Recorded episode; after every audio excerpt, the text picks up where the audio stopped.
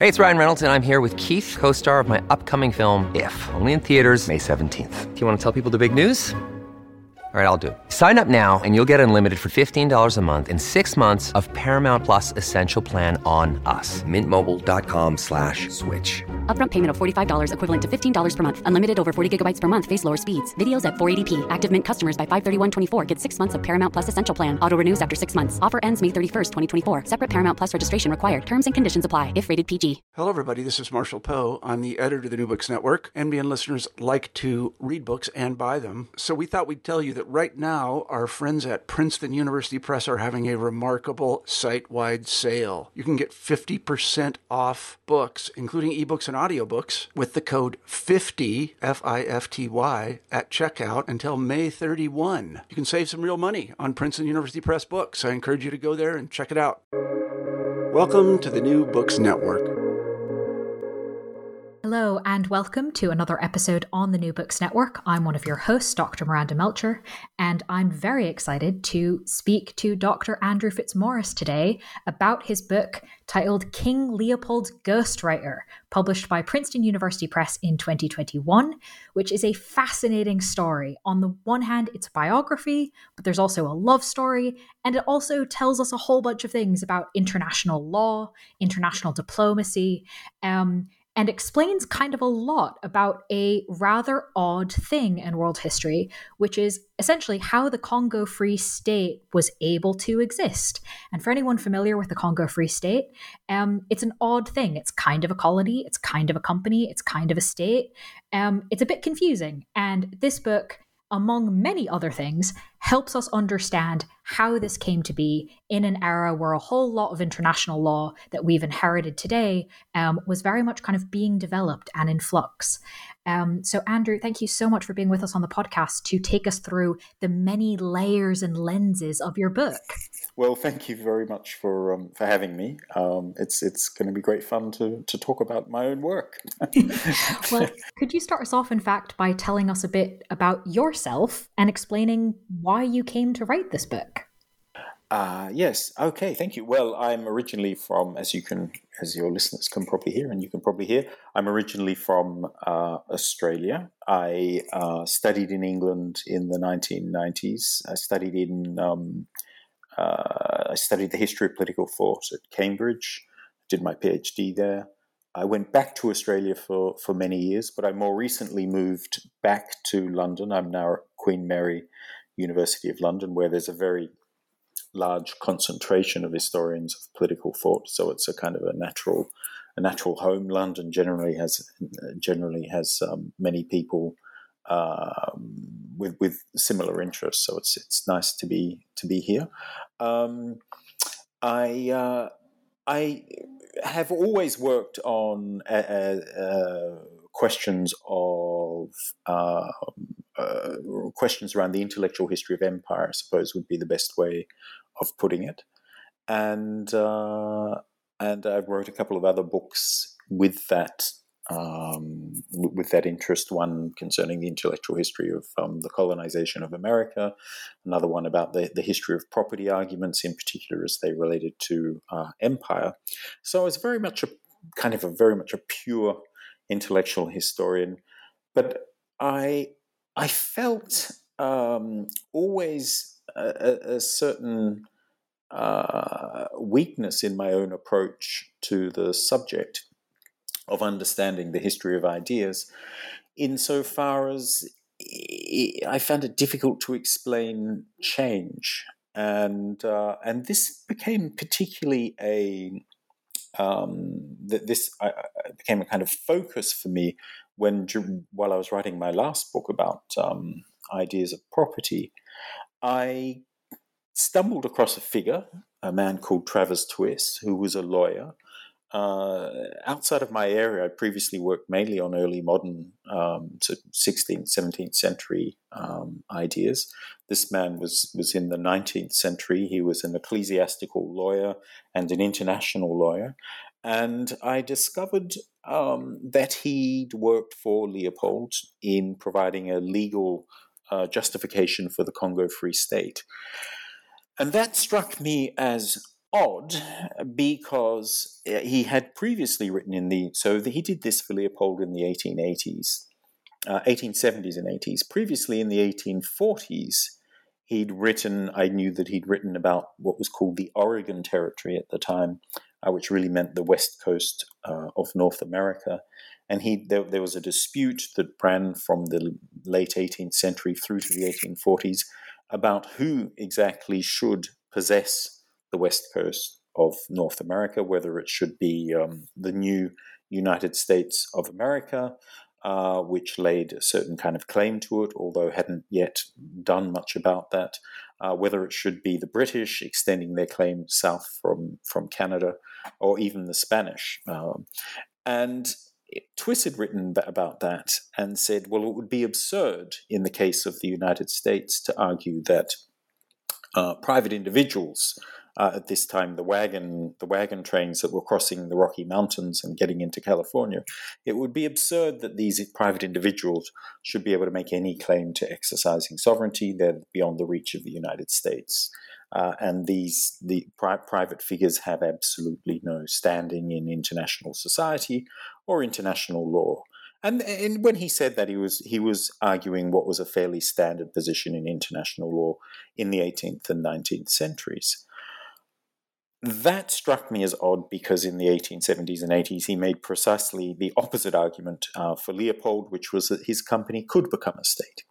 I wanted to understand how this man could change his ideas so radically in the course of his lifetime. I mean, there was 40 years in between, and uh, and there are many reasons why he might uh, change his mind over 40 years. But as much as I looked at the usual kind of textual intellectual reasons, none, none of them seemed to provide a sufficient answer. We could, um, an adequate answer. We could argue that he was uh, a lawyer, so he was employed to to um, represent positions that, that reflected the interests of his clients. But in both cases, in both the Oregon Territory and when arguing for Leopold, he at least uh, he, he presented his claims very much as theoretical positions and not as, as briefs for clients. Uh, I also, at the same time, discovered that he'd been involved in a scandal.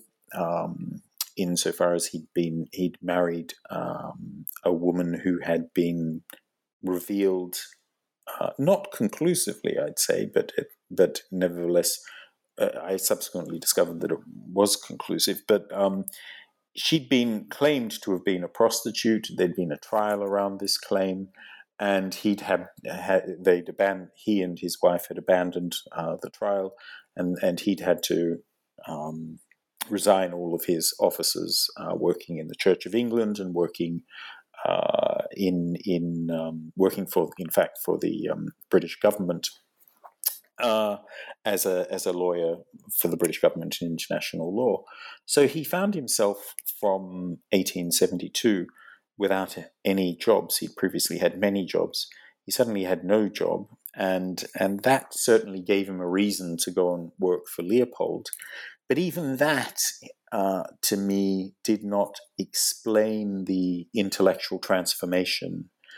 And at this point, I started to want to dig deeper into questions of um, why he changed the way he thought about uh, what we call legal personality, uh, what constitute what kind of uh, what kind of person, what kind of artificial person uh, uh, can inhabit uh, international society, and what kind of what we might call natural person um, can be a member of um, of society itself, and whether there was a connection between these two two ideas, and then fundamentally, um, I just was drawn to the story because it seemed fascinating and and there's it seemed to me an, an opportunity to include the the uh,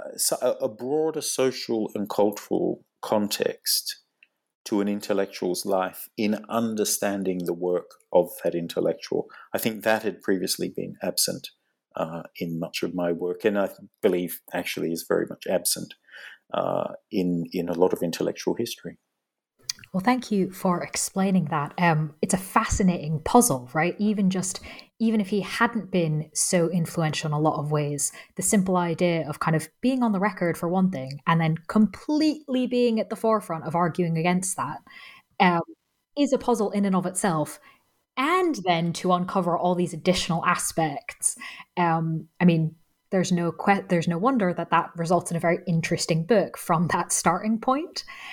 Um, but before we get into all of those twists and turns, I'd love to pick up on kind of something you just finished with, which is about kind of intellectual history, political thought um, more broadly, and how we do that, how we think about that.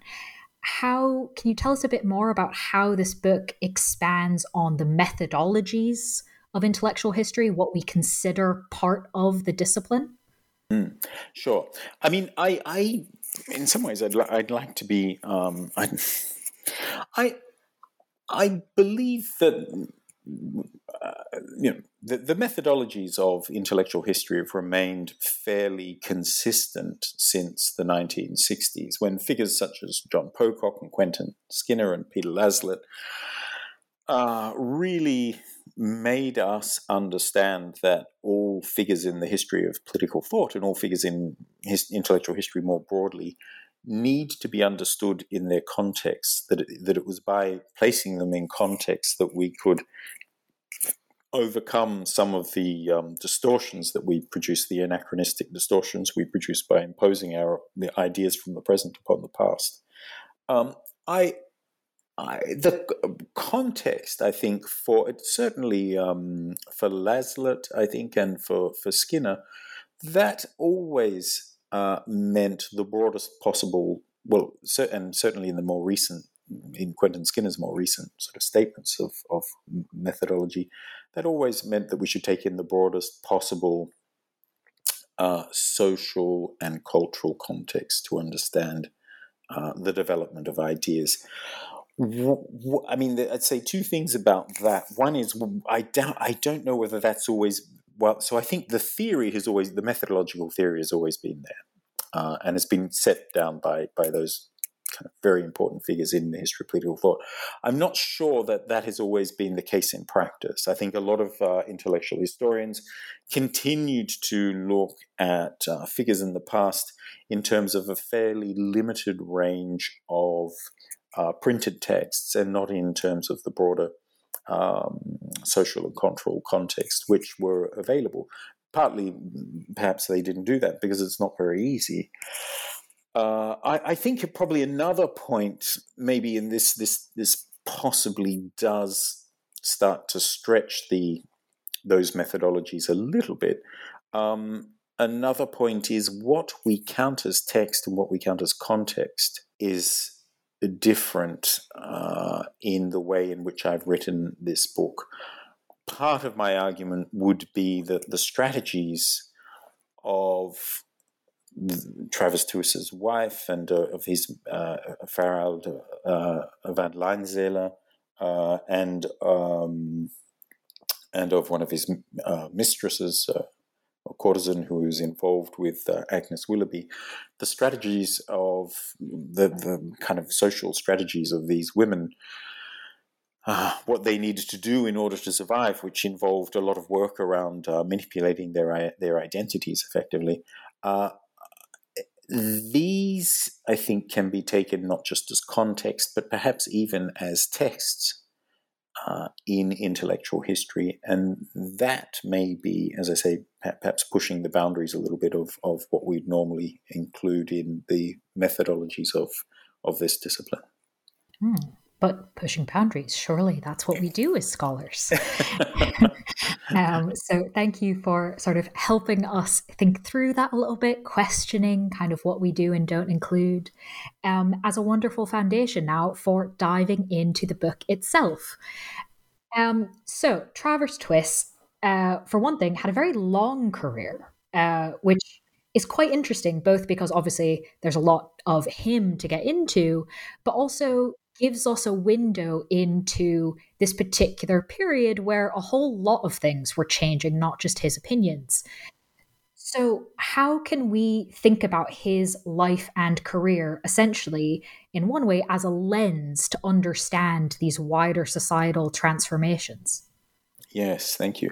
Well, um, I mean, I think that, that, that, you you raised a very important point uh, in the first place, which is that he's born in 1809 and he died in 1897. So his life really did span the century. He was already working in in Oxford um, by the late 1830s, early uh, 1840s, he'd, he'd become a fellow in Oxford. He was initially an Oxford Don. Uh, he he went from uh, working as an Oxford Don. It's clearly a, a restless man, I think. Uh, he went from working as, a, as an Oxford Don to to deciding to pursue. He he, he was a lecturer in actually a, a broad range of, of subjects. He, he taught not only uh, law but mathematics and history. And, um, uh, uh um, he was very deeply involved in natural history. Uh, he he had a uh, extra- extraordinary kind of eclectic, eclectic tastes, probably even for this period. And by the 1840s, he'd decided to pursue a career in the law, in civil law, which he was teaching in Oxford. Oxford was one of the um, places, uh, one of the only places in which the civil law could be studied. Uh, he to work in the civil law, uh, the the only place where you could practice civil law in the 19th century was in the Doctors' Commons the Doctors' Commons was was effectively one of the Inns of Court. It no longer exists.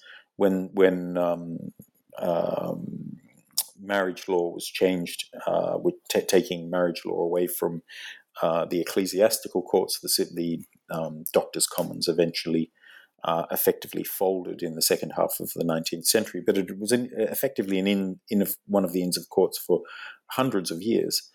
Uh, he moved into the Doctors' Commons. Uh, he worked there for a number of years. He acquired a number of senior positions within the um, within the Church of England. Uh, he also um, acquired a senior position with effectively within the Admiralty courts, uh, and he um, uh, and and he even then he seemed to me to be not quite settled. He then applied for a professorship at King's College London, which was um, a new uh, university created in London, partly as a response to the creation of um, the secular University College London. Twiss, uh, as, a, as, a, defender of the Church of England, took a job at King's College London, uh, one of the first ever professors of international law in the country. Uh, so he was constantly really shifting shifting his positions, or at the same time he held many different um, uh, positions uh, across across his lifetime. His life uh, is a lens onto onto sh- changes in the 19th century. I think also because he clearly uh, in his early career was very deeply uh, attached and and I think it's probably fair, fair to say invested, institutionally invested in protecting the political and legal order established in the Congress uh, of Vienna. So he saw himself as part of an effort in many ways to protect uh, certainly Britain uh, and to protect Europe from what was seen as some of the radical uh, fallout from the French Revolution. He was in uh, Benjamin Disraeli introduced him in 1848 to Prince Metternich, uh, who had been the Chancellor of the Austrian Empire and was fleeing the um, the uh, uh, was fleeing the um, 1848 revolutions. Metternich um, uh, fled to Brighton, of all places, and spent a couple of years in Brighton. Uh, Disraeli introduced Twiss to, to Metternich in order for Twiss to write um, polemics attacking the 1848 revolutions in collaboration with Metternich really as a, an early in, uh, indication of Twiss's um, propensity to, to ghostwriting. Uh, but the, the two of them formed a very close friendship, Metternich and Twiss. Twiss, when Metternich moved back to Germany, uh, when when the the dust had settled from the 1848 revolutions, uh, Twiss went and visited Metternich many times in his uh, Schloss, in his castle, and they remained close until 1859. So for 11 years uh, till 1859, when Metternich died. What comes across in the extraordinary number of letters they wrote hundreds of letters to each other, and what comes across in those letters was that Twiss saw himself, along with Metternich, as protecting the order established at the Congress uh, of Vienna. So, protecting that order that was meant to protect Europe from uh, the threats of nationalism in particular and the threats of liberalism. Uh, so th- that that position, that quite conservative position, Twiss had in international law in the 1840s, uh, writing about the Oregon Territory, was in fact greatly accentuated by this relationship he had with with with Metternich over those 10 years. They produced a num- number of pu- publications together, either then published anonymously or in Twiss's name. Uh, and in all of these publications and in the letters, they represented uh, the idea of the state, uh, the existing state system, as effectively uh, sacred, of international law being very much what was referred in the 19th century to the uh, European law of nations, uh, and to um, the stability of that order. They believed, not entirely uh, wrongly that the breakup of many of the great empires, for example, the breakup of the Austrian Empire, would lead to um, disintegration and nationalism, conflict, uh, and and and uh, a lot of violence, and and to some degree that that proved to be the case uh, over the following uh, hundred years, in fact. So Twiss, that was Twiss's uh, background, and and this is by the he still was very attached to these these ideas in 1859 when Metternich died, and by that point he was 50 years old. What is interesting, uh, even ex- seemed extraordinary to me, was that by uh, the 1870s, uh, uh Twiss started publishing articles about the need to admit non European nations to international society. And not just the, the debates at that time, of course, were about China and Japan in particular, but he was arguing for the admission of sub Saharan African peoples uh, into uh, international societies. Uh, and he, he was really then at the vanguard of uh, a complete liberalization of international society uh, and he then, and it was at this time that he then began to argue, of course, that um, what he termed private associations, such as chartered companies or Leopold's Corporation International, his International African Association, which went by uh, many different names, as Adam Hochschild has shown, uh, Twiss argued that these these uh, private associations, as he called them, could have a standing in uh, international society. Now, from a 20th and a 21st century perspective, that is not particularly shocking in the 20th and 21st century. All kinds of international associations, such as the, the International Red Cross, can uh, has a standing in international society and international law. Uh, just as, for example, through human rights law, individual persons have standing in international law. But that state of affairs in the 20th and 21st centuries came about because of this change at the end of the 19th century. And I would argue uh, that uh, Twiss, uh, in particular, was one of the central figures in making this change.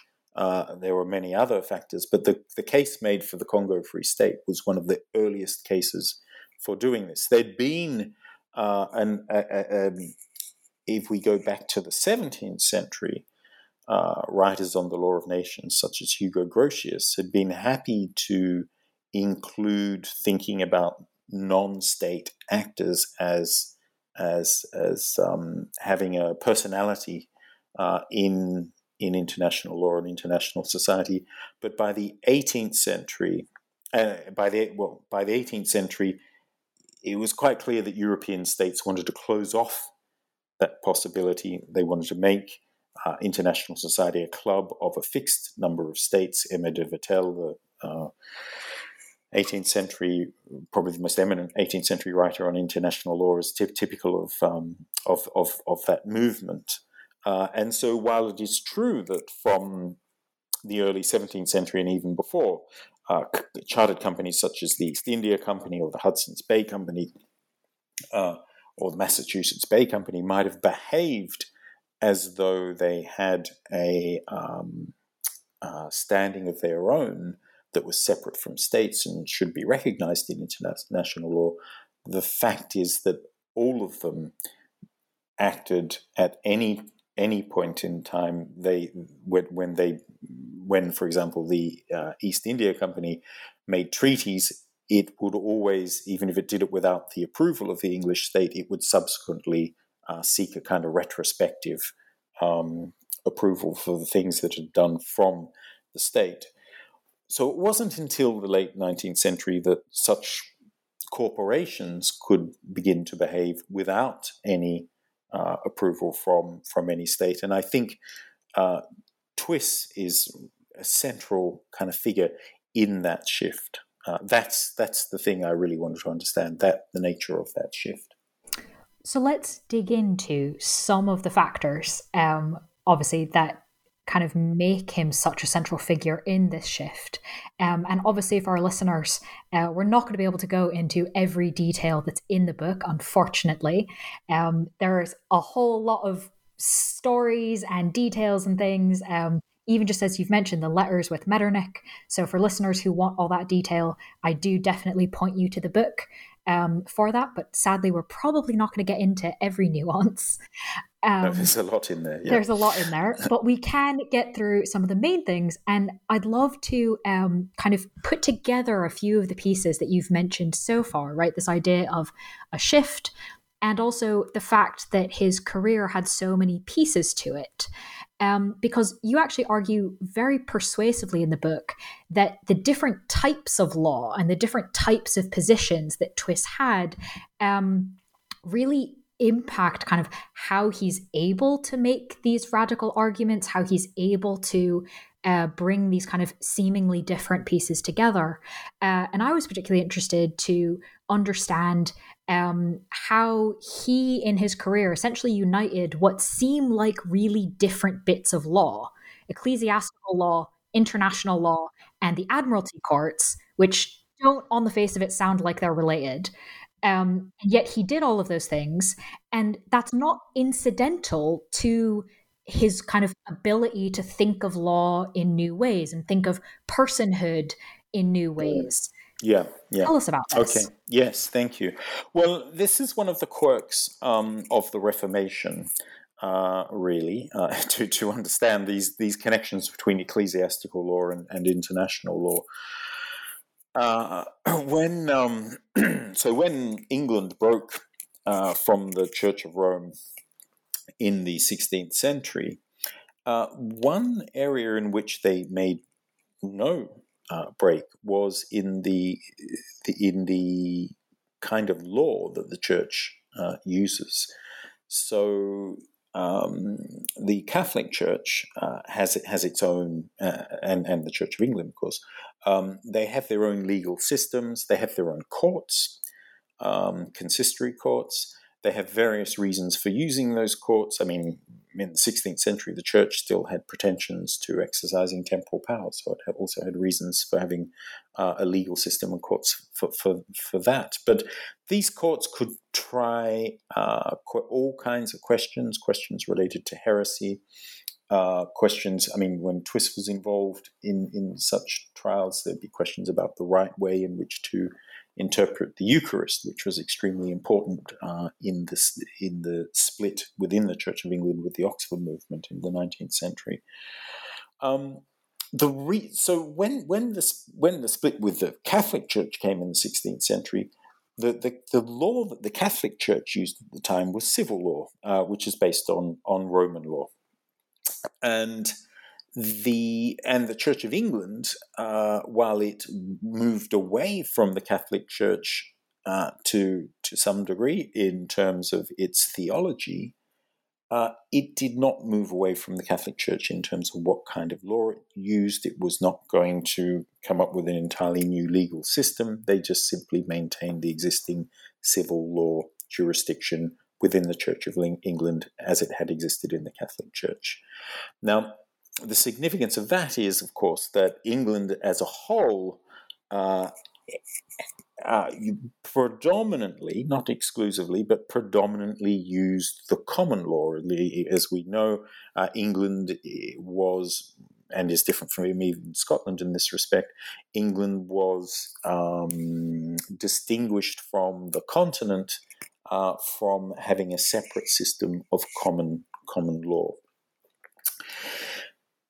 Uh, the um, when at the same time in in about the 16th and 17th century modern states developed and those states uh, as they entered into um, a uh, and as those states entered into a kind of society with each other as as separate individual persons thomas hobbes um, famously described them as each each state as uh, effectively having its own personhood, and this is a very common description. States were understood in law as uh, often understood in law as corporations, so having separate legal personality.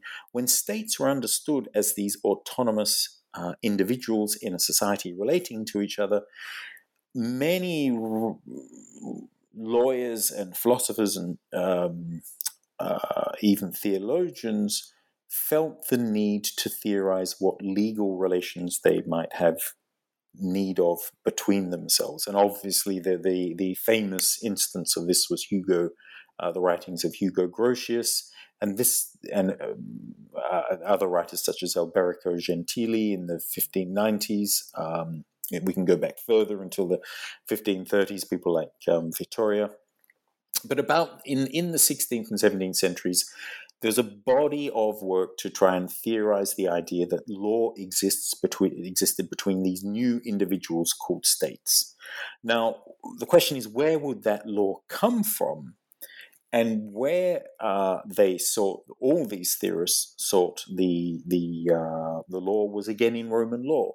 So international law, this kept, became this law of nations as was known in the 17th and 18th centuries was was termed international law by Jeremy Bentham in the 19th century. This international law did not exist by itself; it had to be borrowed. So it was borrowed largely from private uh, civil law, uh, largely through making analogies. So analogies, from, for example, around the question of um, property uh, were made between uh, the Roman law of property regarding occupation. This was introduced into international. There are many, many such examples. This is the way in which the international law grew. So, ecclesiastical law and, and international law both drew on civil law. But of course, in, in England, this had a particular characteristic because in in England, uh, these were the only two areas in which virtually the only two areas, eh, also in chancery courts, but that, that I, I, can talk about that separately. But these were the main areas in which uh, the civil law was practiced. So those two um, understandings of the law were placed in the same uh, chambers within the Inns of Court that is in the Doctors' Commons. That's what the Doctors' Commons was needed for. Ecclesiastical law to deal predominantly with marriage, and international law to deal with relations between states. And it was in the same rooms of, of a small group of lawyers that, that these questions were decided. So generally, what happened was that during the day, the most of the business of the lawyers in the doctors' commons was concerned with, with marriage law. Within ecclesiastical law, the greatest part of the daily practice was concerning marriage law, questions of marriage.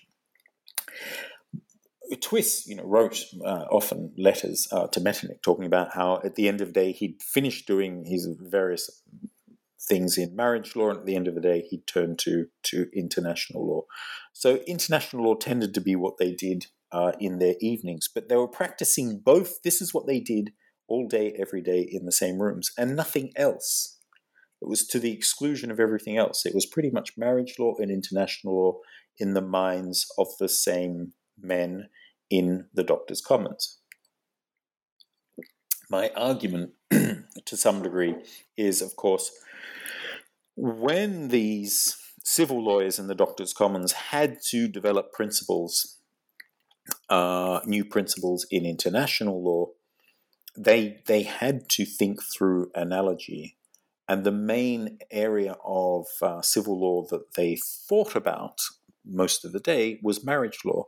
So oddly, we find Charles Dickens comments on this um, at a certain point um, um, in David Copperfield. Um, Steerforth is trying to get David Copperfield to go and get a job in the Doctor's Commons, telling him it's a great place to, to work and and David Copperfield says to Steerforth, you know, I, I, I, don't even understand what this Doctor's Commons is, and and Steerforth explains that this is the place where marriage law and international law are both, uh, and admiralty law, which is the main branch of international law. Um, this is where these two things were, were, were practiced, and David Copperfield responds, but Steerforth, surely marriage law and admiralty law, you know, these two things can't, you know, have nothing to do with each other. They could not be combined in the same chambers. Um, so Dickens, who was a journalist working in the Doctor's Commons, you know, clearly thought this was rather uh, odd as well. Uh, what I think is interesting about this as, uh, as an historian is to think about the ways in which the development of international law, and I think there could be many ways, uh, the development of international law could be related to questions of marriage.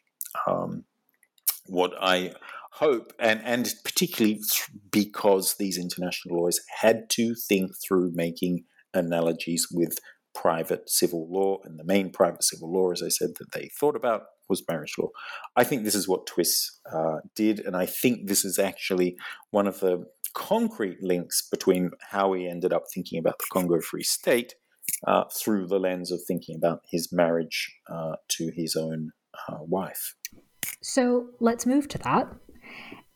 Um, how t- tell us about this marriage, right? What, first off, you know, who was his wife? Why did they get married? Um, and how can we see the link between these two kinds of law through their marriage?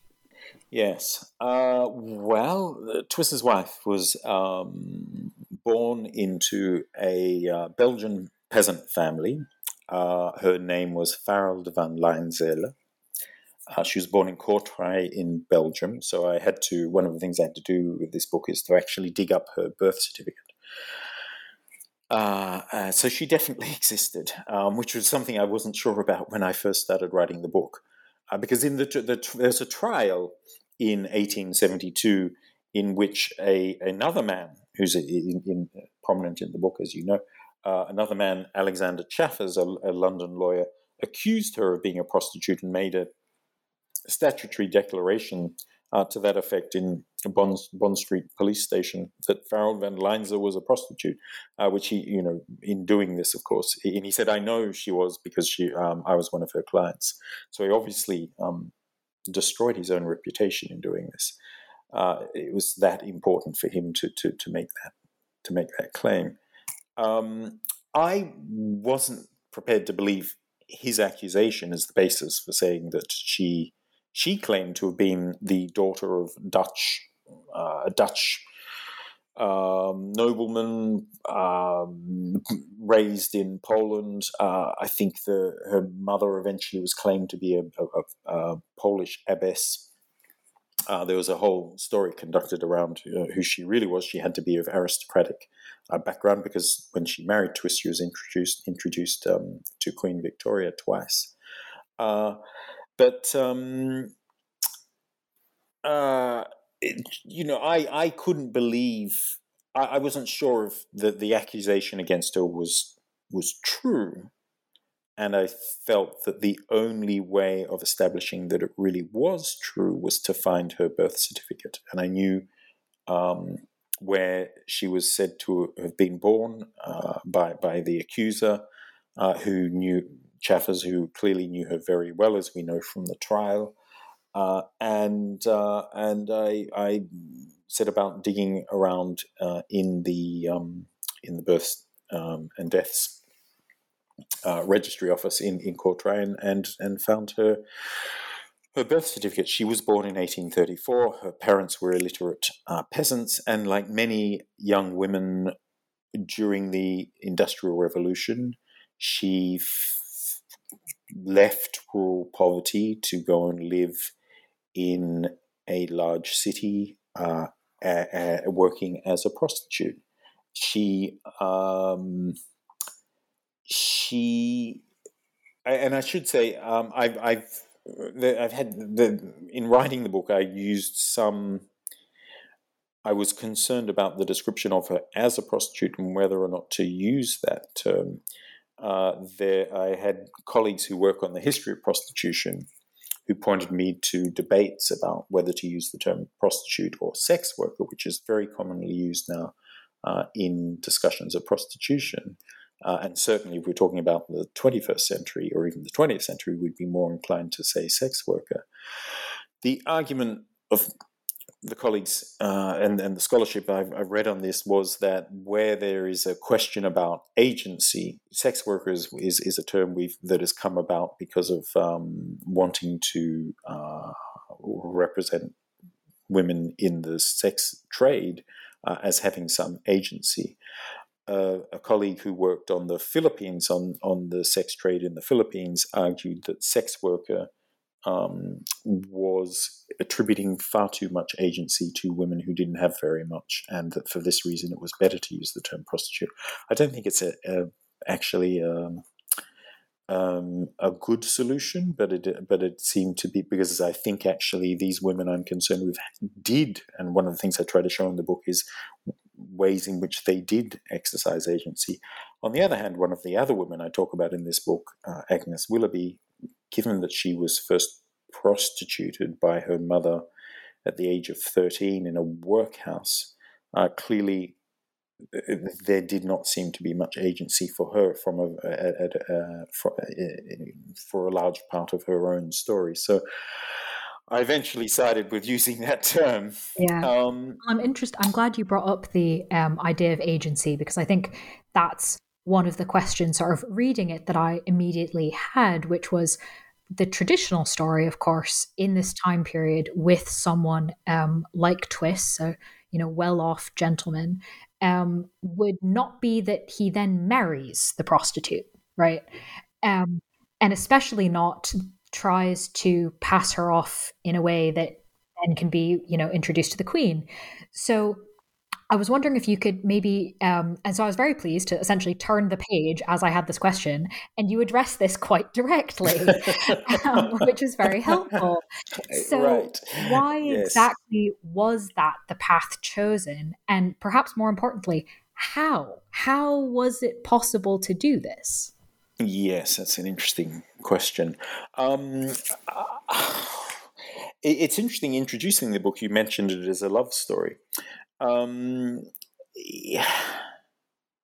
I mean, clearly, I think he he loved her. But the, one of the things that comments I make in the book is many men loved their mistresses and went home to their wives. They did not need to, you know, prostitution.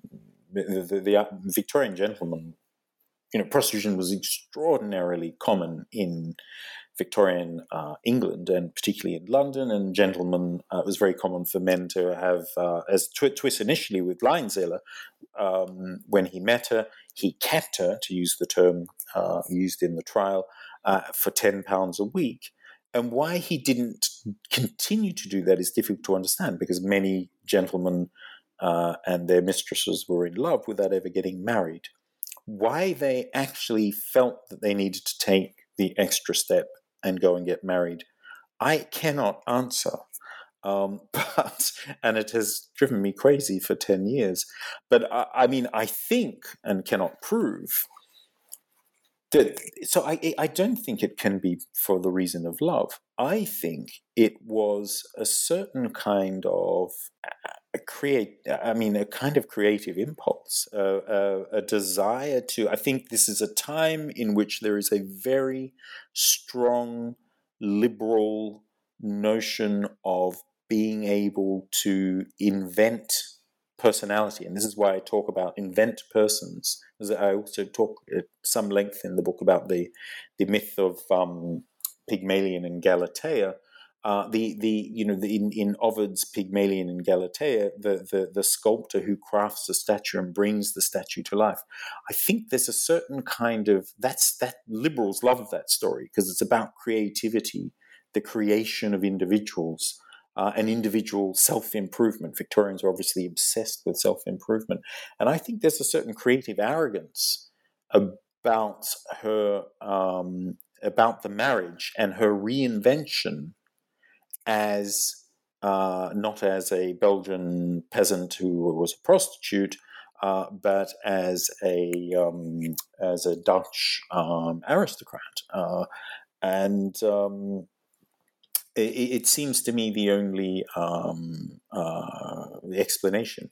I should say, you know, in, in terms of how then Twiss met her, well, in, in the usual way in which um, gentlemen and prostitutes met, mm. but there was a very specific context, which is that French and Belgian prostitutes uh, pretty much had to work at the bottom of Regent Street. They worked all over London, but then and there are various ways, forms that prostitution took, many forms, but but there was a constant uh, women of different nationality worked in different parts of the city.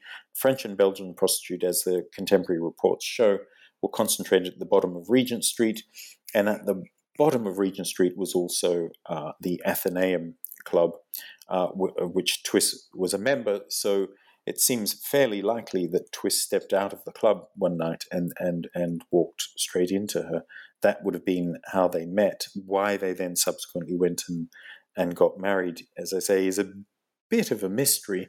But I think there it reflects this.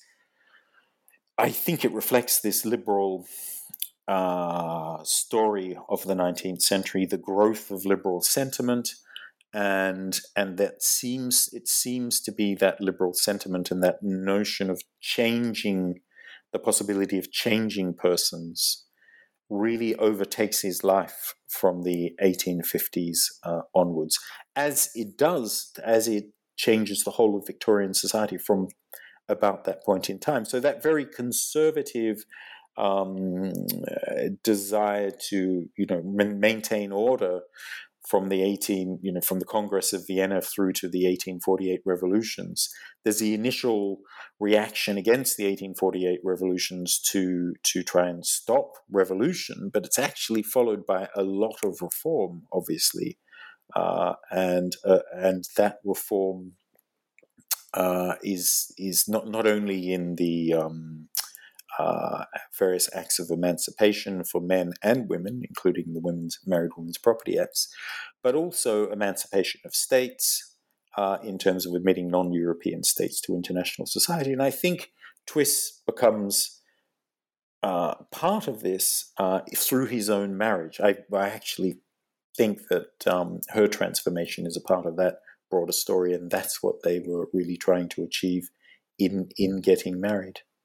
Well, and as you mentioned earlier, um, this works for a time. She is introduced to the Queen, um, mm. but this reputation ruining accusation and court case um, eventually ends with him losing all his positions, um, fleeing the country, and um, perhaps unsurprisingly, kind of when he ends up in a position to be able to work for King Leopold of Belgium, um, you know, it, it's hard for me at least to imagine that he would be interested in that if he had had all of his old positions and hadn't been forced to leave everything behind. Um, but of course, he does end up working for um, King Leopold on the issue of the Congo Free State. So now that we sort of understand a bit about his career, about sort of the creative impulses that he might be showing in certain areas of his life, um, how his legal knowledge is very much entwining international and marriage law. Um, kind of how does this all come together uh, with the arguments on the Congo Free State? What were the claims he was making, and kind of why? How radical were they? Yeah. Um, okay. Yes, I think he he he comes to yeah, as you say, he's come he came to work for Leopold because the scandal of his wife having been revealed as a prostitute uh, led to him having no no employment, and his letters show great desperation in trying to find some means uh, with which to live. He he needed money. He'd been a very wealthy man on a on a salary of um, several thousands of pounds a year, which was a lot of money in, in, at this time, and he went from that to having very little. So he needed to work for Leopold for that reason. The question that interest and, and uh, that interested me is how he could make a case for Leopold uh, about transformation, the transformation of a um, of a company into into a state. And I, as I say, I think his ideas about the transformations of personhood probably first. His, his change of heart about transformations of personhood is something that he'd really resisted up until the 1850s I think his change of heart didn't come in the 1870s working for Leopold. They came through his marriage, and the, and the recognition of these creative possibilities came from that. In terms of what um, positions exactly he changed his mind about, I think there, there are really four. Uh, the first thing was that corporations and, and not any non state entities can have a position in international society and in international law. So, so up until this point, the the the, um, the legal orthodoxy was that they that there's absolutely no way that a non-state entity had a voice in international society. The the idea that they could, when Twiss started to make these these arguments, other international lawyers at the time, partly from behind anonymous pamphlets, uh, condemn this idea as a legal heresy. The second idea, so that's the first idea. A second idea that he had to change, these are four ideas that you need to be able to turn a company into a state. Uh, or to turn this particular company into a state. The second idea would be uh, was that uh, sub-Saharan people can have sovereignty. As I mentioned, at this point, by the 1870s, there were debates in the Institut de droit international, so the International Association of International Lawyers, uh, were having a conversation about whether Japan and China and the Ottomans uh, should be admitted to uh, the Society of Nations. And the Ottomans effectively already had been. There had been treaties made for many hundreds of years with them. But um, nevertheless, this was, was, still debated as late as the 1870s. Uh, there was that debate, but nobody was prepared to concede in the uh, community of international lawyers or generally in the international community that sub Saharan peoples could be sovereign. Uh, so that is a case that, that Twiss had to, to make that these people possess sovereignty. The third point was that a company can receive um, a cession of sovereignty, that a, that a sovereign people can give their sovereignty to a company. What we begin to see here then is a, is, is a shift from what, in the wake of the Congress of Vienna, had been argued the, the idea that nation states or states are these sacred entities. Uh, a, position which Twiss had held, the idea that sovereignty can be ceded to a company shows there's a, a by this time the international order was being liberalized so radically that uh, that sovereign, uh, sovereignty was effectively being commodified. It was becoming a commodity. So Twiss also made the argument, of course, nobody agreed with this idea, but Twiss started to make this argument that sovereignty could be ceded to a company. All of these publications in, in which he made these claims, he never mentioned the fact that he was in personal contact with Leopold and was making the case for Leopold. The fourth um, claim that he made uh, was that a company can be turned into a state.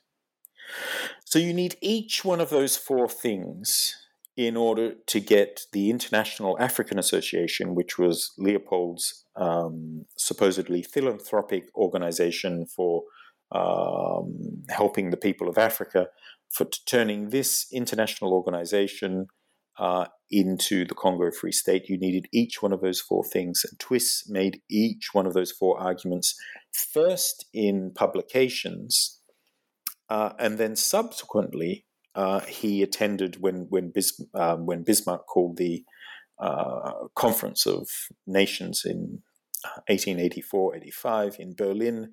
Uh, Twiss attended. The British government sent him, not knowing that he was actually working for Leopold.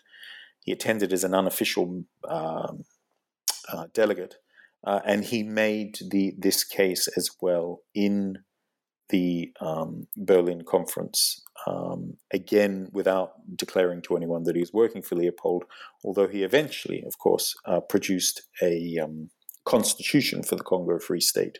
Uh, he pulled out and said, "Well, I have a constitution as well for this new state." Um, but yes, as I say, these these are the four these those are the four steps which which were necessary in order to create this to create this new state. They were very strongly resisted. All four of these steps were very strongly resisted by lawyers at the time.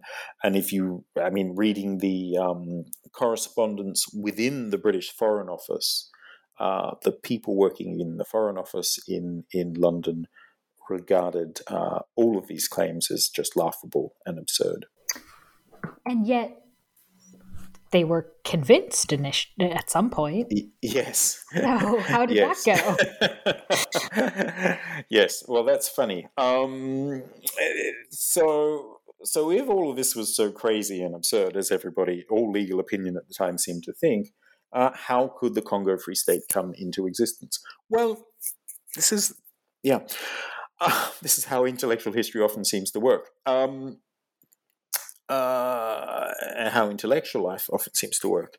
So, at, when when the conference came, when the Berlin conference came, but Bismarck um, Bismarck was in contact with the French in the lead up to the conference because they were very worried, the French and the Germans, uh, about what Britain was up to in Africa and for a number of reasons. But they were particularly concerned that Britain, which of course was the most powerful uh, um, empire in the world at this time, uh, that Britain was about to carve out yet another large part of of um, the globe for itself within Africa. Bismarck was determined to stop this. The French were obviously very nervous about it too. And between them, the French and, and Bismarck uh, agreed that they'd have this conference to establish some rules for what was, you know, called the carve up of Africa. At the conference, uh, the the the lines began to shift. Bismarck was afraid that the French were actually trying to um, um, trying to um, do the same thing. The French explorer Brazza had been traveling around the Congo, making many treaties in the same way that Henry Stanley had been doing uh, for Leopold. So, so the Germans started to worry about what the French were going to do in Africa.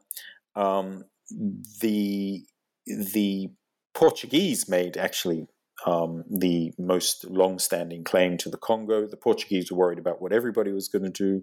Um, the British were worried about what the Germans were doing. Uh, they were all concerned that the, the, the uh, one of the other great powers was going to uh, carve out um, a large part of Africa for themselves, and this would you know lead to them uh, losing uh, power in relation to each other.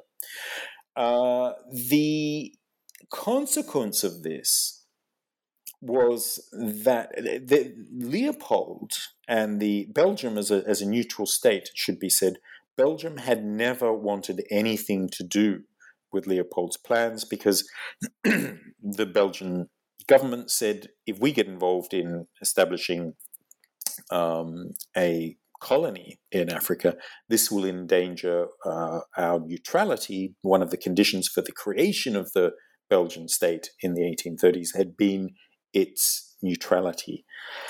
So the um, the Belgians were not were not uh, part of these discussions, and Leopold uh, was not present because at the moment, he, in recognition of the fact that only states could attend a, a conference of of uh, international society, Leopold's International African Association had no standing in international society. So Leopold had no place at the conference. Fortunately for him, Twiss was there. Twiss and and some others as well at the conference worked on getting uh, not only uh, Bismarck but the British and the French to to accept that one of the solutions to any of the great powers getting hold of a large part of Africa and becoming a threat to the others would be uh, if it was given to this private association or this this company. Um, if the Congo could be granted to this company, uh, because it was seen as so weak uh, that that it would not pose a problem for anybody. That is really what led to the break. You know that that was the breakthrough what they then needed, however, was some kind of band aid. I mean, some kind of, I mean, it's, it was so um, illegitimate, this idea in international law at the time, that it was necessary to have a kind of ideological whitewash for the creation of this, what, what contemporaries quite rightly described as this kind of monstrosity, and then a, state that it should be said subsequently behaved a, you know, like a monstrosity. Uh, so the the the the ideological whitewash was all had already been carefully laid out uh, by Twiss in the preceding several years since eighteen from about 1877, so for the pre- preceding six, seven years.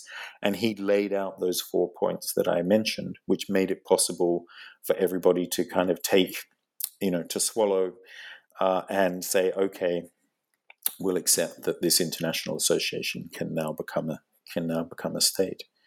Uh, and and the the final step needed uh, for it to be one was recognition uh, from through treaties from all the great powers. And Twiss then played an extremely important role in persuading the British Foreign Office, which was as the most powerful player there, uh, and also one of the last powers to come around to to provide recognition. Twiss worked on the Foreign Office uh, uh, to to give that recognition, and and by the end of the conference, the Congo Free State was born. Mm, quite a transformation, quite a shift there. Um, fascinating to sort of see, particularly, you know, what you were talking about at the beginning of his career and his life, where he was, and seeing this and kind of bringing everyone along with him in a way. Yeah, yeah, that's right. Um, so before we sort of wrap up, I'd love to um, kind of tie up the other aspect of the story, which is, of course, um, his personal relationship, because um, it's not just him going off to this conference and persuading everyone. Um, there's kind of an odd bit of drama personally as well. Uh, how is it that it ends up that Twiss literally hands his wife over to King Leopold. Mm. That is that I was quite shocked when I discovered that. So I was I was interested. What one of the you know this this writing this book depended on a large number of archives. Obviously, there's the in the um, in Prague in the Czech National Archives. There's the whole correspondence between Metternich and Twiss and the um, Lambeth Palace, there's a, a, great correspondence between um, the Archbishop of Canterbury and Twiss. Uh, in the in the British Foreign Office papers, there was a lot of correspondence in Norfolk Records Office, correspondence relating to Agnes Willoughby, one of his first mistresses. But in um, the Royal Palace in Brussels, one of the most valuable uh, sets of, of correspondence and papers, was that between Twiss and Leopold. And um, not easy to get into, to get hold of, but um, uh, that uh, uh that correspondence included a um, a letter which I was I was quite shocked to discover from um, 1889, in which Twiss wrote to Leopold to say, "I cannot look after my wife any longer. Um, she has." Become involved in a new scandal. He doesn't say what. It's not at all clear what. Um, there's this flurry of correspondence between the British consul, um, Leopold's ministers, uh, and various others about what what this is all about. It's not clear exactly what the scandal was, but Twiss says, "I just can't deal with this uh, anymore." By this time, he was 80 years old. She was significantly younger younger than him, uh, and um, and he says to Leopold, "I have to hand her over to you." I mean, of course, one of the things that that reflected, uh, he never, obviously, in his life, ever admitted, and she never admitted uh, that she had been a Belgian prostitute. But of course, one of the things that probably reflected was that she was a Belgian national, uh, so that he could. Uh, well, I mean, I think legally the basis of this was probably extremely tenuous, but there was at least an idea behind that that he could hand her over to Leopold. What then happened to her? There's nothing, nothing further in the. Leopold eventually kind of accepts this. It seems to be partly in, in payment of his debt to Twiss, and and I mean, I'd been looking at ways all through this story in which you know what light the Mar- Twiss's marriage reflected on his arguments to create the Congo Free State. And when I came across this these letters, I suddenly, you know, um, was confronted by the fact that the two, two stories of his marriage and of his work for Leopold uh, come together um, at this point.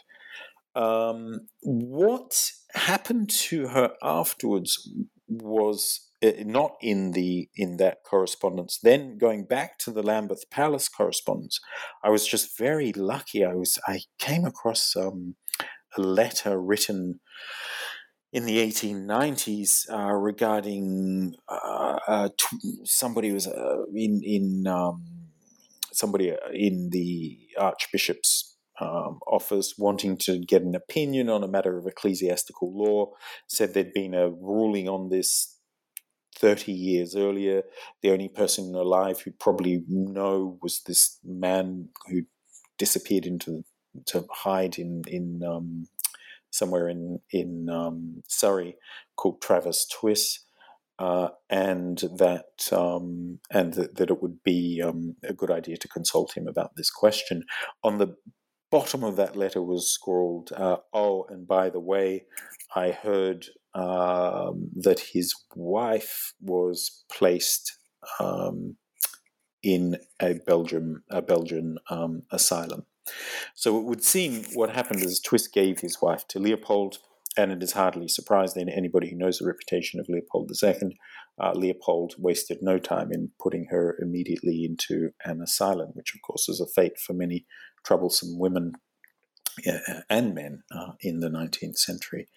Uh, and she died. Uh, then there was a another court case uh, where the, the, the, Alexander Chaffers, the man who brought all these these um, court cases, uh, kept on pursuing um, Twiss and his wife throughout his life uh, and and beyond their lives. So very late in the 1890s, Chaffers was in court making a claim against Twiss and his wife, who were both dead. And the judge said, Oh, for God's sake, can't you just let this lie that both of them are now dead? Uh, can you just let it be? And that's the first, the only reference. I mean, we know Twiss died in 1897, but that was the first reference I found uh, to her actual death. So, what happened to her was that she was put in an asylum and she and she died there, probably not very long afterwards. an interesting ending to a very yes, a rather grim ending. I, I, I suppose. I mean, I should say one of the points I wanted to make in the book was about the you know the the, the possibilities that liberalism presented in the 19th century, the, the possibilities of reinvention. That seems to be a lot of the these stories are, are stories uh, of reinvention. The story of Twiss and his wife is a story of reinvention, as is the story of the Congo. And I suppose one of the things that interested me about her fate was about the, the limits of reinvention that um, that that these stories. Uh, these liberal stories, when taken to extremes, often uh, had sticky endings. Mm which is absolutely fascinating. Um, and to bring these two sort of strands together the personal the legal etc um, so thank you for taking us through those twists and turns um, in sort of an abridged version. Obviously as i said before uh, there's so much detail in the book for readers that want to get into this even more. Um, i would definitely recommend that um, but really, only as my last question, I suppose. Uh, the book obviously has been out for a little bit now.